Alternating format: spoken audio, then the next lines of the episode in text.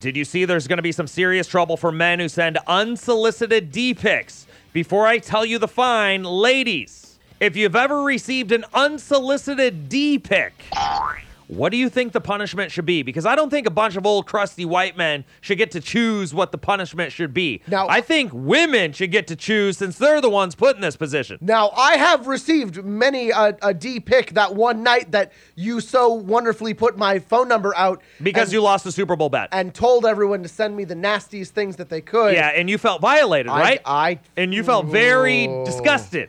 Imagine how women feel. Not good at all when it's an unsolicited D pic. Oh, Thank you. all right, so what's the world's most dangerous audience saying on our Facebook page, Spicoli's Morning Fiasco? We got like 10 people in a row who said send it to his mama. I love that.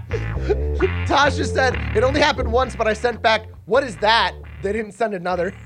712-328-8970. Uh, we don't have D on the phone. We have V on the phone. Go ahead. No less than one D pick per hour for a week if it's an unsolicited one. And it can be a variety. It can be good ones, bad ones.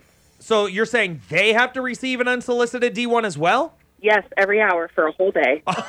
and it can be any kind of D. Oh, yeah, any kind. Good, bad, old, young, small, ready, not ready. Oh, yuck. Ew. Um, Yeah, see? Yeah. so based on the sound of your voice, I feel as if you've had a few unsolicited sent to you.